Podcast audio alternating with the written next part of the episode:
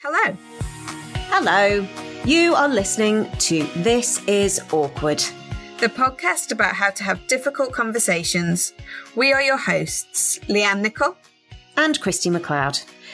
Ever feel like you put your foot in your mouth more often than a contortionist? Or worse, say nothing at all when confronted with tricky subjects. We are here to help by dissecting what makes some conversations so difficult and how you can broach them. Life would be easier without awkward silences, faux pas, and full blown rows. We will be talking to some amazing guests who will recount some of their trickiest conversations and what they learnt from them. As well as offering some brilliant hints and tips on how to tackle some of life's most awkward topics. Time to fill those awkward silences.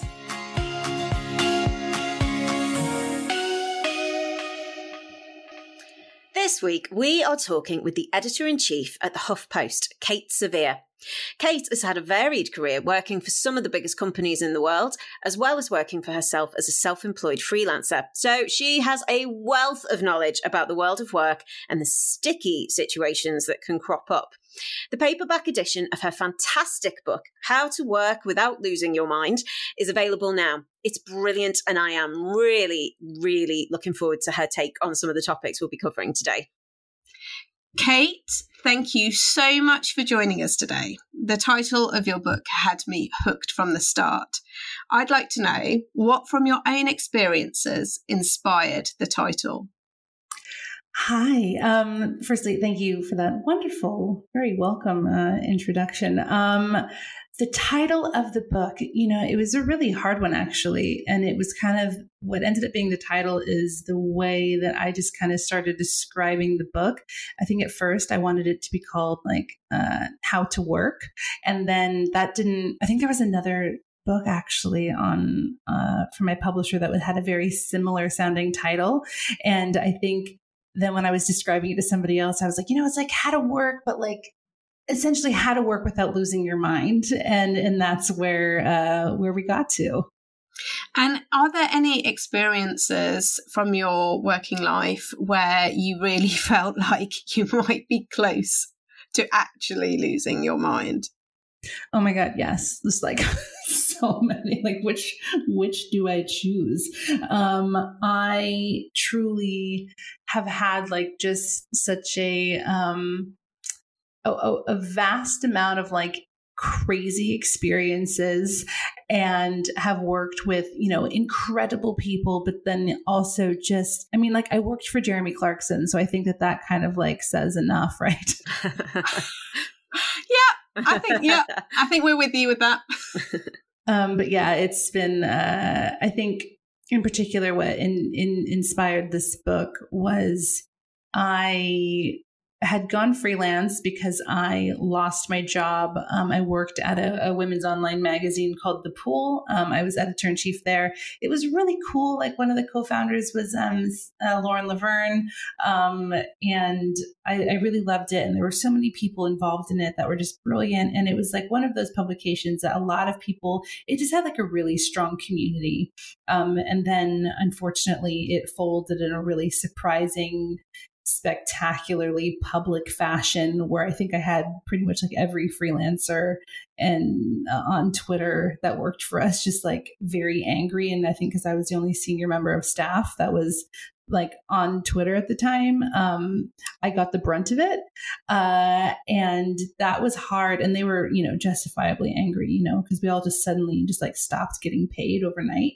Um and so like coming out of that coming out of uh, a really difficult working situation that I was in when I was uh, working at Google. Before that, I just had like enough experiences, and as I mentioned, I'm working with the ex Top Gear presenters. Um, I just had uh, I had reached a point where I couldn't work for anybody else anymore, and be at the mercy of their bad decisions. I kind of wanted to be at the mercy of my own bad decisions. Um, and I just like all those experiences just kind of like came to a head. And I remember I had like a, a, a list on my phone of like things that I had learned in my professional life. And I thought, oh, I should kind of make something of those. And at first I thought it might be an article. And or maybe a podcast and if that did well enough then maybe i would do a book and then i just kind of had to cut the crap and realize you know no i want to i want to write a book about this stuff. And so uh, that's what i did. Not to say that it was like easy or like and then i woke up and then it was published but you know that's kind of what what led me to that. Oh, that's brilliant. I love that idea of the list on your phone oh, I don't know about you. I have so many moments, you know, and we'll come on to this probably as, as part of this this discussion, but there's so many of those moments and the way you go, I'll talk about this in an interview one day. I'm having the worst day ever. I'm dealing with the most difficult people or situation. But um, yeah, I know I often go, that's one for a that, that's one for uh, for an interview moment. Before we talk in a bit more detail about some of those more thorny aspects of awkward conversations in the workplace, I would love to get your perspective on those more informal moments of awkwardness. So, by that, what I'm talking about is I'm sure you've probably found yourself in this situation, you know, the work nights out where you find yourself in a corner with someone who has views that you really don't agree with, or, you know, oh, I've just started my shift and I'm trying to make my breakfast and someone's telling me about her sex antics from the last from the last evening, you know, the big chronic oversharer. It's, you know, have you had your own experiences along those lines? Know, have you got any advice for how to handle those sorts of socially ick conversations? Oh God, yeah, just even just some of those examples, like like made my blood run cold. Um, yes, it. I definitely have, and I think it's just you know it's just part of it. I think unless you know we're all in lockdown and we are uh, in our own homes and don't have any small talk or any opportunities for small talk or you know sitting in the pub, uh, that's the only way to I think avoid those. And even then, they tend to slip in.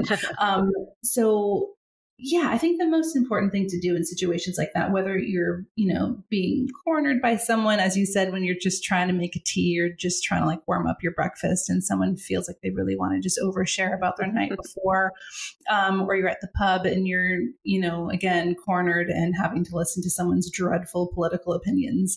Um, I think the best thing you can always do is to you know, kind of stick to your own boundaries. That doesn't mean that you then need to also jump in and be like, oh my God, me too. Last night I did this, that, and the other. Like, keep your boundaries, especially if you're in management or in a leadership position, like, stick to your boundaries and what you are comfortable talking about. And it's kind of like when, you know, you if you're not at a work situation, but you're just kind of cornered by someone that you don't really want to be talking to, or that drunk person just keeps paying you attention, and you're like, oh my God. Like the mm-hmm. worst thing you can do is encourage it. So, like, you don't want to be like a jerk about it or be offensive or cause a scene or anything because you are at work and it's a kind of different kind of vibe. But I think, you know, just smiling, making your tea as quickly as possible, going, oh, that sounds like a lot. or, you know, if someone is making, you know, terrible opinions, just like, oh, okay, well, I, I, definitely disagree with that. I think, you know, finding your own, you don't have to like go to a script or something, but I think, you know, sticking to your own values, your own boundaries, what you're comfortable talking about, and then also being very aware of like what you, you don't want to give them an opportunity. Like, I think, what is it in like um, improv when you're always meant to say, like, yes and rather than saying no because that like shuts it down that's that's an example of when you want to just kind of shut it down and you don't want to give more space and, and airtime to to the situation. So i think you know getting yourself out of there as quickly as you can whether that's getting up to go to the loo or going back to the bar or just leaving full stop um, or just making your tea as quickly as possible and saying Oh wow! Sounds like you definitely uh, had had a rough night. Well, I hope the rest of your day goes okay. And getting the hell out of there, um, you know, polite, setting boundaries, and then getting yourself the hell out of that situation is probably the best thing that you can do. Yeah, that little beat just uh, it's sort of the uh, the equivalent of that's a really interesting question, isn't it? When your mind goes blank, you think, where do I go with this?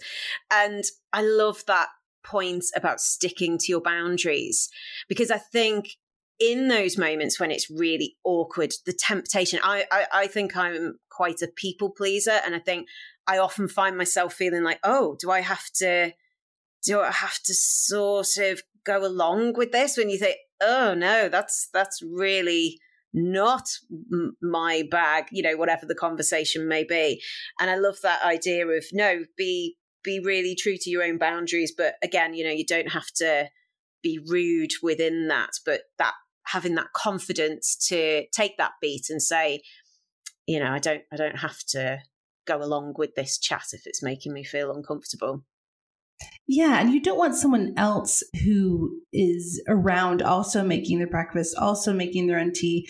They don't you don't want to be seen to be part of this conversation, right? You mm. don't want because for the sake of being polite or whatever, you don't want someone, you know, airing out their their terrible uh political views or whatever that kind of especially if it goes against like the company's values, mm. right? Like to be seen um, entertaining that conversation or or encouraging it or to be a part of it, right? So yeah. I think you know that's where you know being aware that other people or could be listening or could be you know observing the situation unfolding i think not to add extra pressure to it but you know for all the reasons that you want to get yourself out of that situation you also want to be seen to be getting out of that situation. And you know it depends on the we're not talking about like the wider scale like oh god i need to go to hr about this.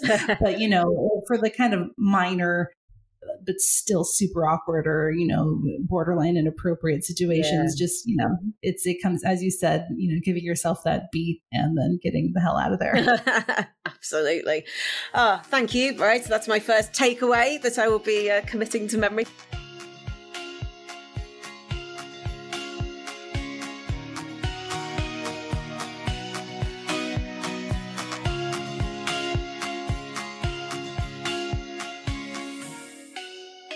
I guess one of the things that is typical of the working environment is that there are often these inevitable power imbalances, and that can have a huge impact on how we navigate difficult conversations, can't it? Um, and I know you covered this in the book, and I wondered if you could explain what those power differences can look like and how they can play out, particularly when it comes to having difficult conversations. Yeah. So I think, um, you know, thinking back to some of the difficult conversations that I had to have um, that inspired uh, that section of the book. And when you, it's funny when you were talking, I immediately like pictured myself back into a, a meeting room in a, a, series of particularly difficult conversations I had a few jobs ago. And that was very much a situation where um, I was not in a position of, of power in this company. The power dynamic in the room was, you know, my manager was quite senior, myself. And uh, in those situations, when you are kind of blindsided by information, which I think can unfortunately happen, um, to a lot of folks right now with people, you know, being made redundant um, or, you know, difficult cuts and, and changes being made to their, their daily working um, experience.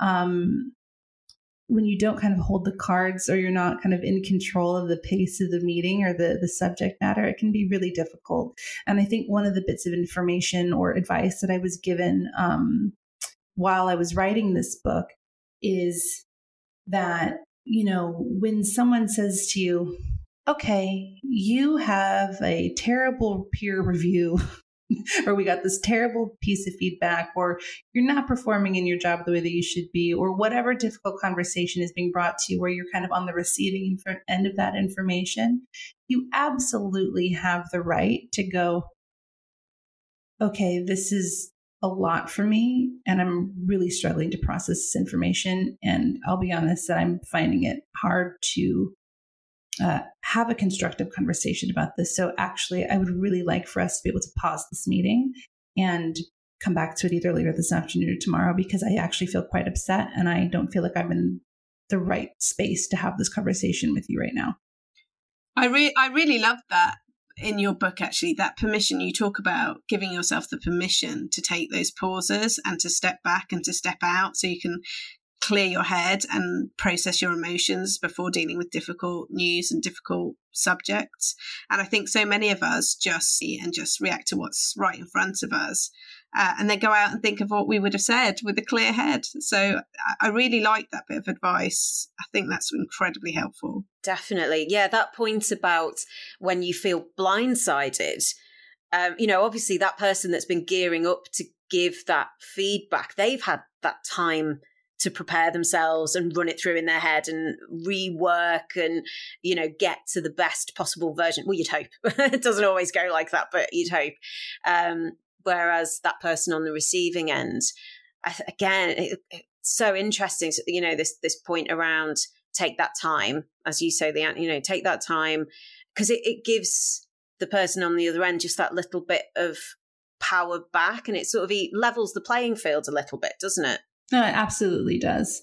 And I think you would be really hard pressed, even the most, you know, unempathetic of, of, people holding the power in that dynamic. Um, if you say, look, I'm, I'm not able to really have this conversation right now. And that's not about storming out or throwing a strop, but just being like, look, I don't, I don't think I can have a constructive conversation or give you the answers that you're looking for right in this moment um, can we can we please revisit this you know as i said you know even in an hour or whatever later today that kind of that's just very honest and human. And i think if you're in a situation where you ask for that and it's not given to you that's i mean could there be a red or flag? I, like get out of there. If someone can't even you know give you the the grace to um you know gather yourself. And i think that that also equally if you were the person in that room uh, on the other side of that conversation where you have to break you know difficult news to somebody that they're losing their job or that they've had some bad feedback or they're not performing as they should no matter what it is you know managers don't like doing that either you know just they're just human beings they not may not always seem like it but you know they're just human beings who you know are always not in a position they may be in a they may seem to have more power than you but chances are they've they are a messenger a lot of the times. Um, and if you are going into that a difficult conversation as as a manager in a senior position, you can also just grant somebody that grace of having a moment, some time to digest something. And they don't need to do that while sat in the room with you. You can also say, look, this is the deal. This is the information. I know this is a lot, and I really appreciate that you may not know um, how to react or the questions to ask. So I'm very happy to sit in this room with you if you want to figure that out with me here. I'm also very okay with us just kind of ending the meeting here. You may go home for the rest of the day if you so wish, and we can check back first thing tomorrow. You know, being a human being and showing empathy um, and as much as you can, um, and as much as you know time frames allow um, really, really goes a long way because you can't, you know, magic someone's job back into existence, but you can, you know, treat them as well as, as, as you possibly can.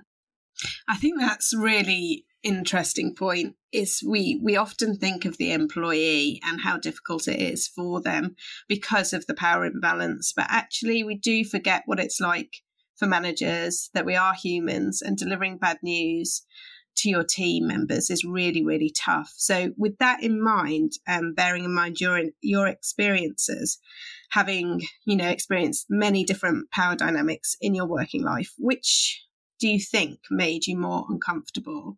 The employee trying to create harmony with a difficult boss, or the employer delivering bad news? Well, I am a control freak. Um, so I I have found um, over the last five years, and I didn't I didn't really know this about myself but you know through the process of writing this book and subsequently um, returning to, to full-time employment in a, in a management leadership position um, and experiencing you know being a contractor being a freelancer um, being a contractor but just like in a non management individual contributor position, um, I've learned that for me, I would always, always much rather be the person delivering terrible news and to even just be a powerless middle manager with some semblance of power and control versus not having any when it comes to being a decision maker. Um, I like I avoid conflict and confrontation at any cost. I am a uh, recovering people pleaser. um, but even then, I would much rather have some semblance of control and information in that kind of dynamic and be the person delivering bad news, especially because I know that I will do it in a better way than most people will as well.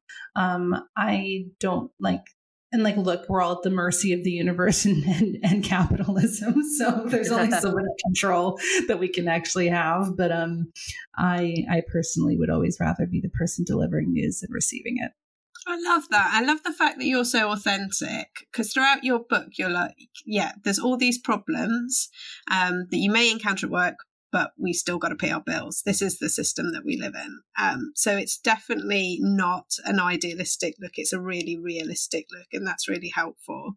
So, with that in mind, with so many difficult conversations we can have at work, from the discomfort of like a really bad performance review, or if you're requesting a pay rise for some people, talking about money is incredibly uncomfortable, or even if you're feeling bullied, are there any golden rules that you swear by for approaching difficult conversations at work?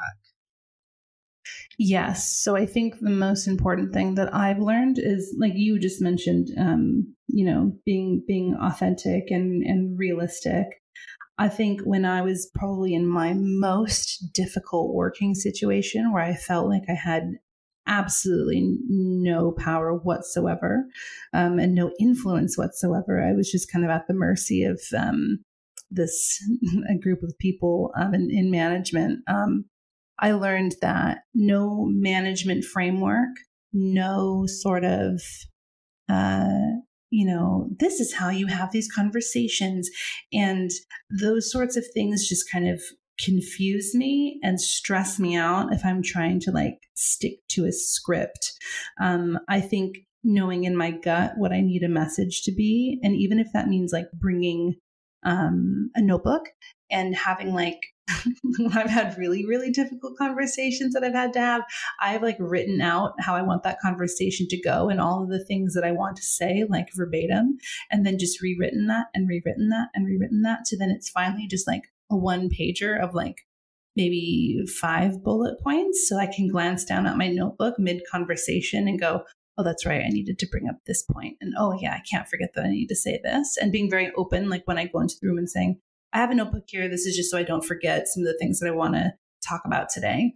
Um, I think just remaining honest and true to your own communication style and your own kind of sense of self is like you won't lose that even when you're super stressed. And even if you're very nervous in a meeting i think if you sounds weird but like staying close to yourself um, i think is kind of the best bit of information. Because even if you're delivering tough news if you're on the other side of it if you're asking for a pay rise if you need to raise a complaint about something i think remaining you know as close to your center as possible and the thing that you know that you want to say and the reasons why you need to say it um, that will that will never fail you even if other like frameworks and stuff um, or you know trying to behave like someone else or try to talk like an assertive woman that you saw in a film one time like that just doesn't work for me and I, I have tried it and failed miserably at it so I have also tried that, and yeah, it definitely doesn't work.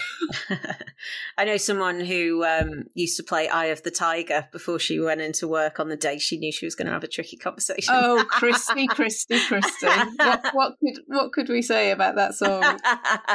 Anyway, um, move, moving on.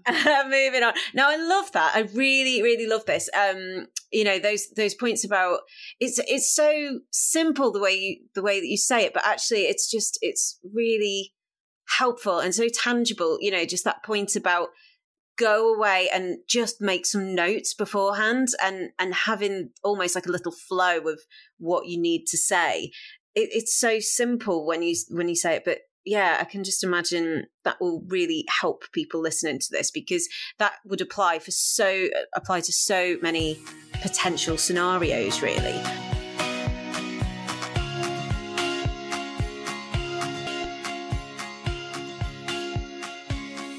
for anyone who has had a conversation that really hasn't gone well and they're, you know, hiding in the toilets thinking, how on earth am I ever going to pull this back? Is there any encouraging word? Are there any encouraging words that you could that you could offer them to to bring them back from the brink? What can they do if it's gone horribly wrong and they need to fix it? Own up to it. I think the worst thing you can do is to just like if you feel like god that was horrendous like we know when we've messed up and we also know when like, oh, that was borderline. I'm kind of concerned about it.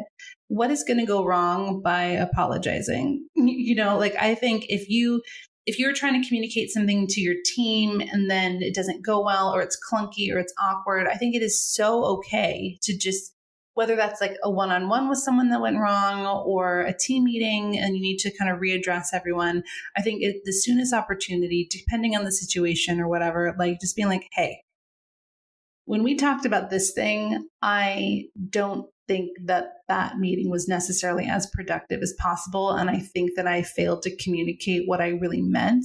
And I meant this, I meant that. And so I just wanted to own up to this and, and, and apologize if I came across harsh or if um, this wasn't as clear as it could have been. That's totally on me. But I wanted to, it's like the whole rupture and repair thing. Like, okay, this this didn't go right, but I need to kind of own up to it and uh, whether it's an apology or just a reclarification.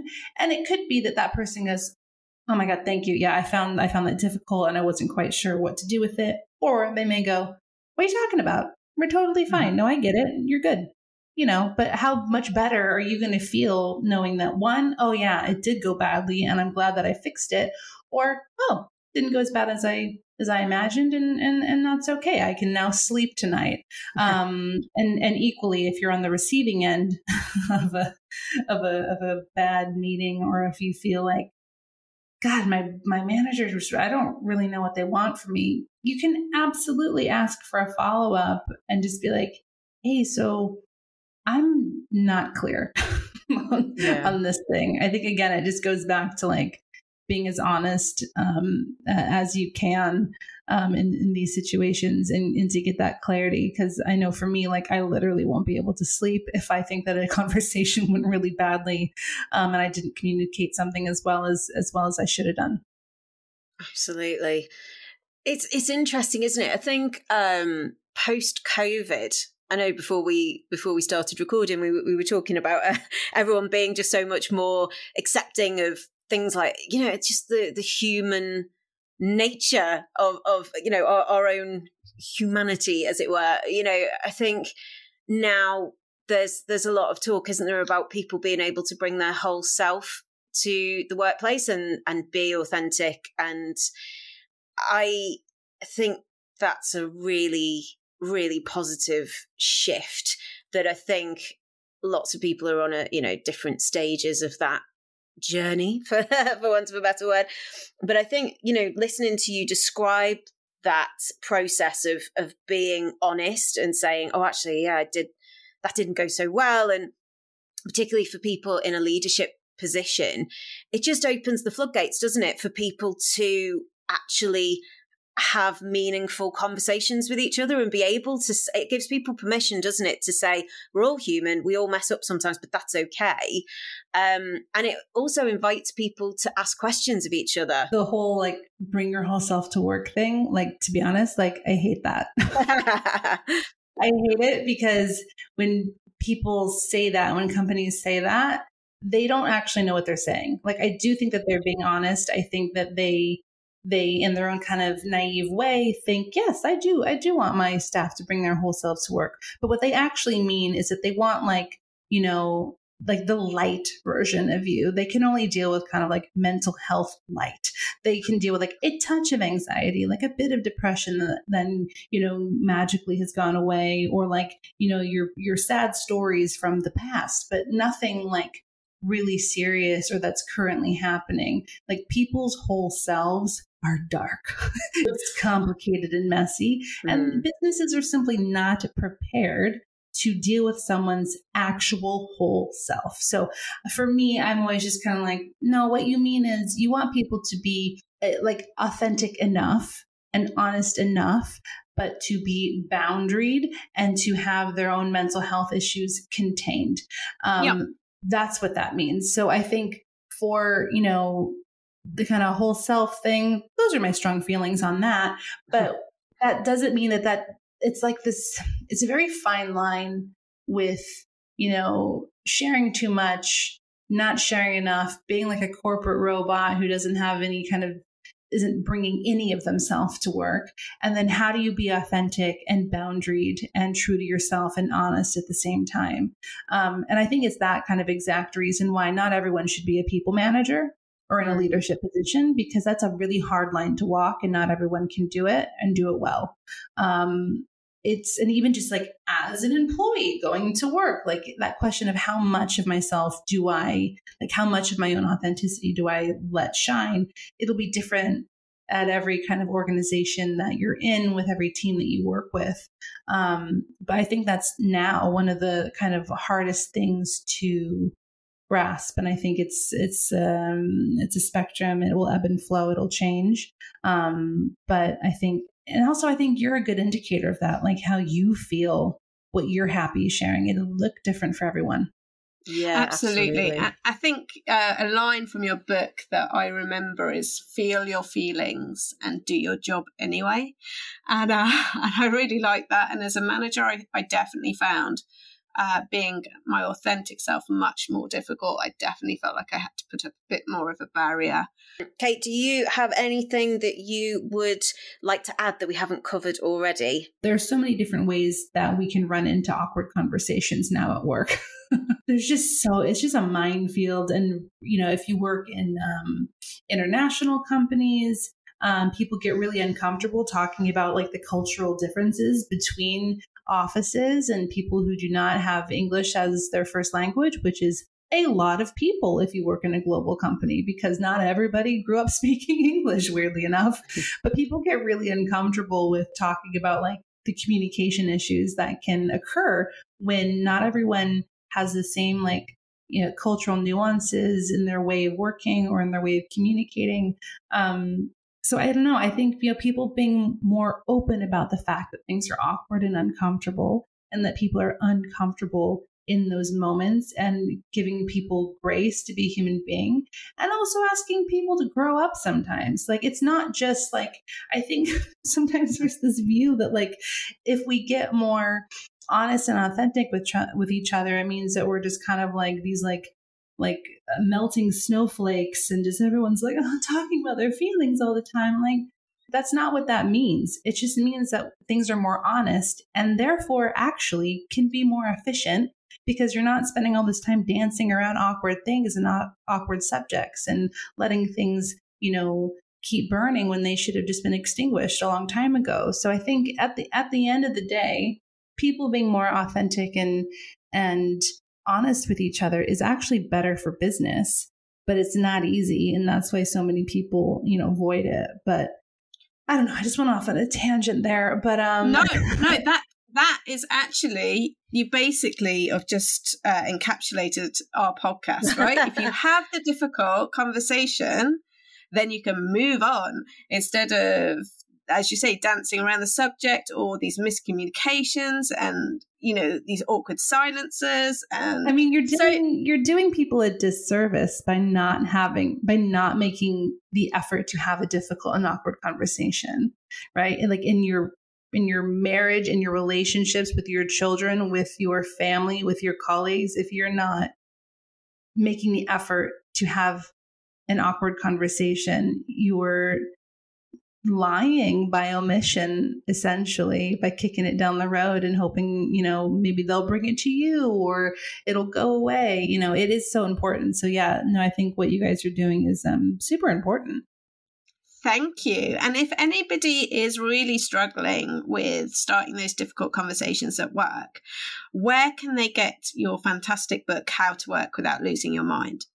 Well, um, it is available um, as an ebook, um, so Kindle, anywhere else. Um, I think Kobo. Um, I'm on uh, Audible if you like audiobooks. Um, and, you know, of course, all good bookshops, Waterstones, Amazon, realistically. but yeah, if you Google it, you will find it in whatever form you wish.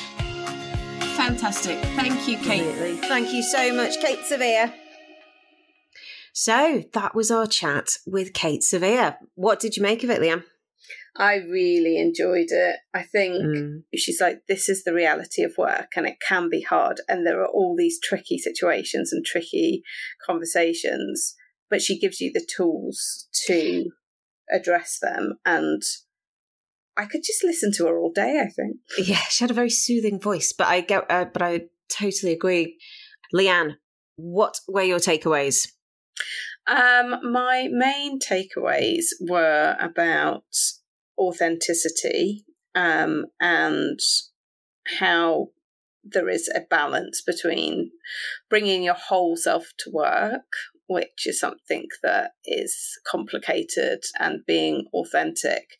Um, as a manager, I think I said in the podcast, I struggled a bit with how authentic I should be. And it's okay to be authentic, but actually have your uh, have parts of yourself you keep back. And I think that that's a, a good thing to kind of bear in mind.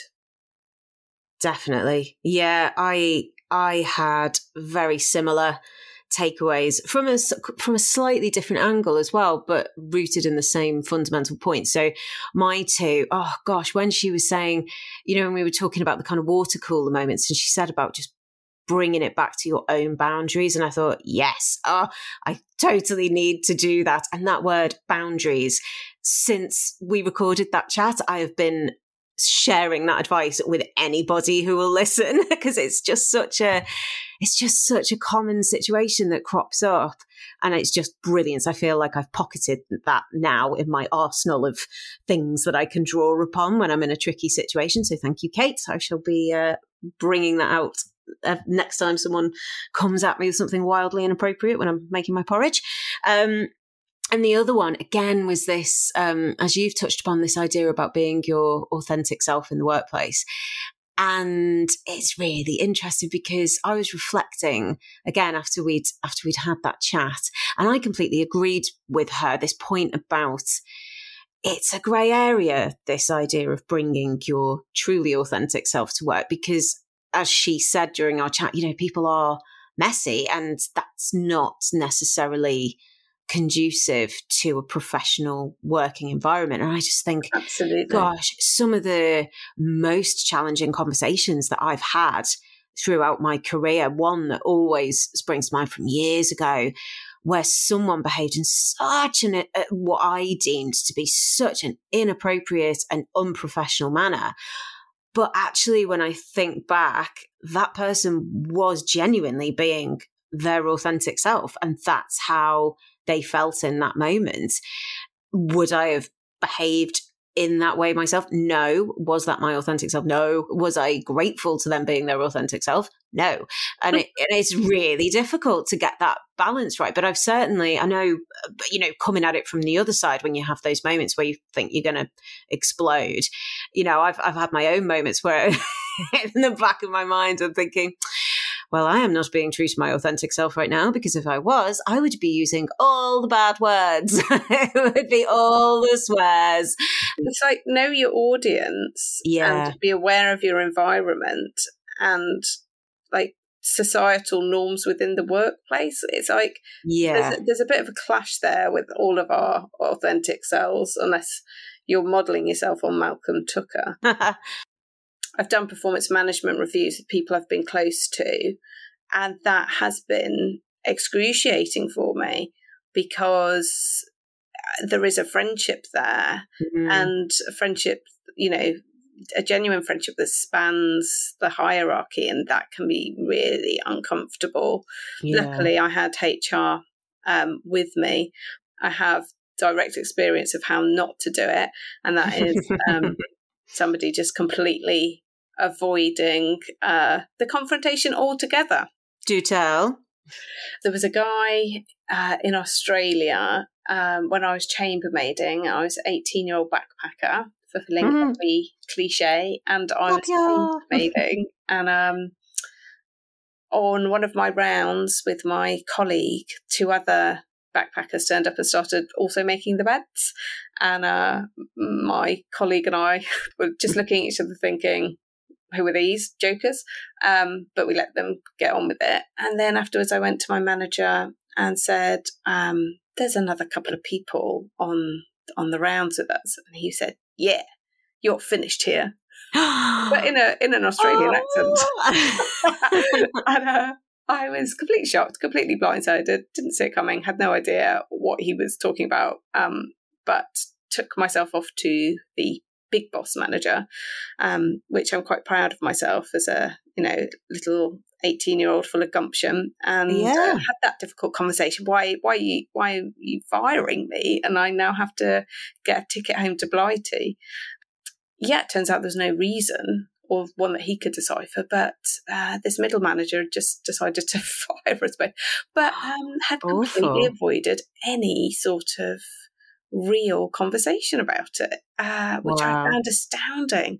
Um, and um, I didn't have much respect for him at all. No. And something Cate talked about uh, in our chat was about owning it when you've done something shitty or, or you've or you've mm. communicated wrong and yeah. i really like that and it reminded me of a time uh, again harking back quite a long time when i was a barmaid i've had about a thousand jobs but i was a barmaid in london and i'd got locked out so i couldn't get in for my shift and then so i went home and then the guy caught me up in a rage ah you're supposed to be down here I don't know what accent that is either.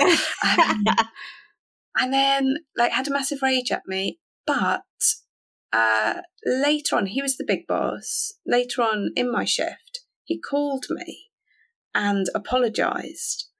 And it was the first time I'd had somebody so senior, um, so much older than me, hmm. actually do that, actually take it upon themselves to to own it and apologized to me. And I tell you what, that taught me such a lesson as to gaining respect yeah. amongst um, your team members. If you have effed up, yeah, then say sorry. Like, yeah, it doesn't actually take that much, and it created such a level of respect, and it was a really good lesson. Not like the the you're out of here. Go.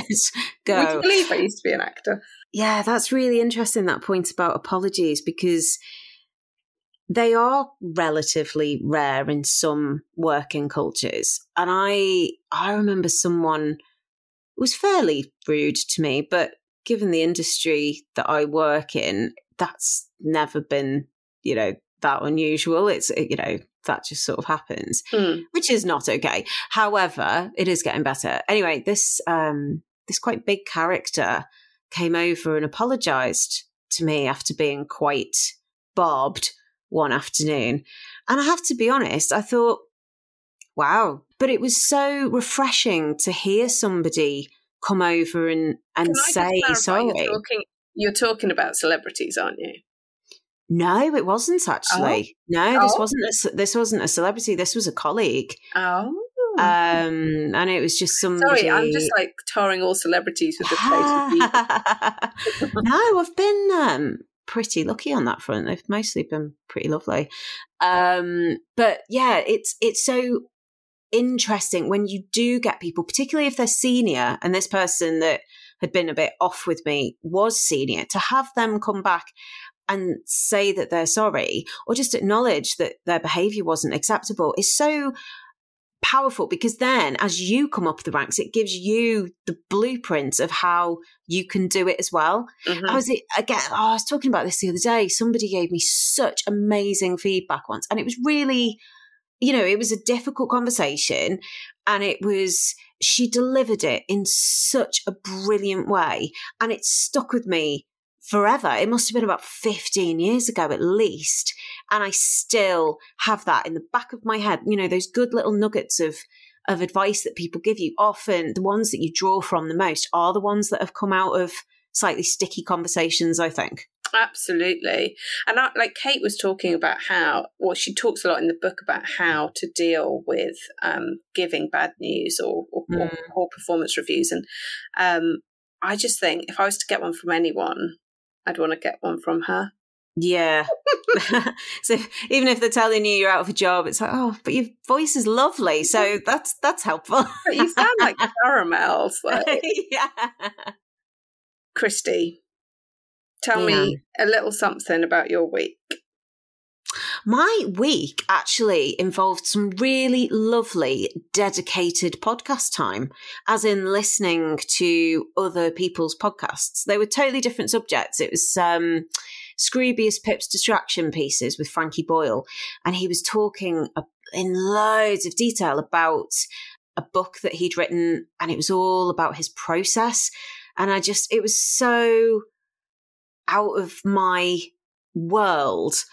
So listening to somebody talking about a process and, and a skill that I have no understanding of was just a delight. And, and I love both of those people anyway. So it's always nice to listen to them. You know, you could listen to them reading the phone book. Um, and the other one was Gok Wan talking on Lorraine and Rosie Kelly's podcast, What If? And I don't know if you know it, but it's all about. Um, I don't know that one. Yeah. Oh, it's nice. It's nice. It's all to do with, you know, what if you hadn't taken this path and what if you hadn't done this and it was Gok Wan talking about these career choices that he made and he was working in hospitality after having quit a job in recruitment which he really hated and wasn't about him and then he went back into hospitality where he felt really confident and he was able to be a, a very different version of himself because he felt so confident. And as a result he then made a really cheeky decision to go and basically fib his way into his first job, which then led to his illustrious career that we know him for now. Talking about the fact that he said it all matters, you know, it's finding those moments where you can be at your best. And that was it for me. And I just thought, oh, I love you, Gok. And now I love you even more. it was such a good bit of advice. Do you remember where you first saw Gok Wan? Oh, uh, I think it was on How to Look Good Naked. I first saw him on Jonathan Ross. Did you? he was on with the all, the All Saints, are they the All Saints or All Saints? Oh, All Saints, yeah. He just appeared with them, and they were like, "This is our stylist." Um, but he was clearly destined for for superstardom because all the eyes were on him. I was like, "Yeah." Um, have a look at that. Um, I've also had a podcast heavy week. Um, what would you tell? Because I've been sorting, sorting. I always am a bit of a bore. So if we do this every week, um, you'll probably find me saying the same podcast. so um, I have been listening to The Rest is Politics, which I'm a massive fangirl of. Um, mm. And they uh, disagree agreeably, which is all about difficult conversations, isn't it? Um, mm. Um, so I love listening to those guys. Um, the news agents as well um, oh. which is just brilliant daily show. Um, who else have I been listening to? I'm going to be authentic. Wait for the scribble. I'm going to look at my phone and see what other podcasts I've been listening to. Uh, I have been listening to. Oh, no, you don't know that one. I do now. oh, it's, it's super boring. It's um it's French news. For listening to the news in French because I'm weird. Um, Can you speak French? Ah, bien sûr. Mais oui. Not really. I've also been listening to Mother Bodies, which is by journalist Rosie Taylor, and it is talking about women's bodies postpartum, which, as you know, is something that is really close to my heart. It's about how we're kind of shortchanged and our, our health and recovery is uh, not prioritized, and, and how different people are um, combating problems or or trying to make change, which is what Rosie and I are doing. Nice. You've been on that one, haven't you? I have been on that one. Ah. Promoting my book, Your Postnatal Body, a top to toe guide to caring for yourself after pregnancy and birth.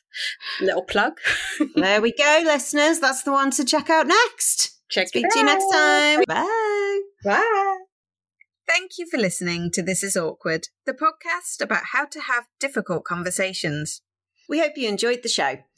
You can find us on Instagram at Awkward Podcast, or you can email us at hello at thisisawkward.co.uk. Please do hit follow or subscribe wherever you get your podcasts. And five star reviews will also help us expand our audience as we tackle life's most challenging chats. The content of this show is not meant to take the place of professional help, such as clinical and counselling support. Please do contact your healthcare provider, HR team, other professional body, or a reputable charity to seek proper help for yourself if you've been affected by any of the issues in our show. Until next time, take care, everyone.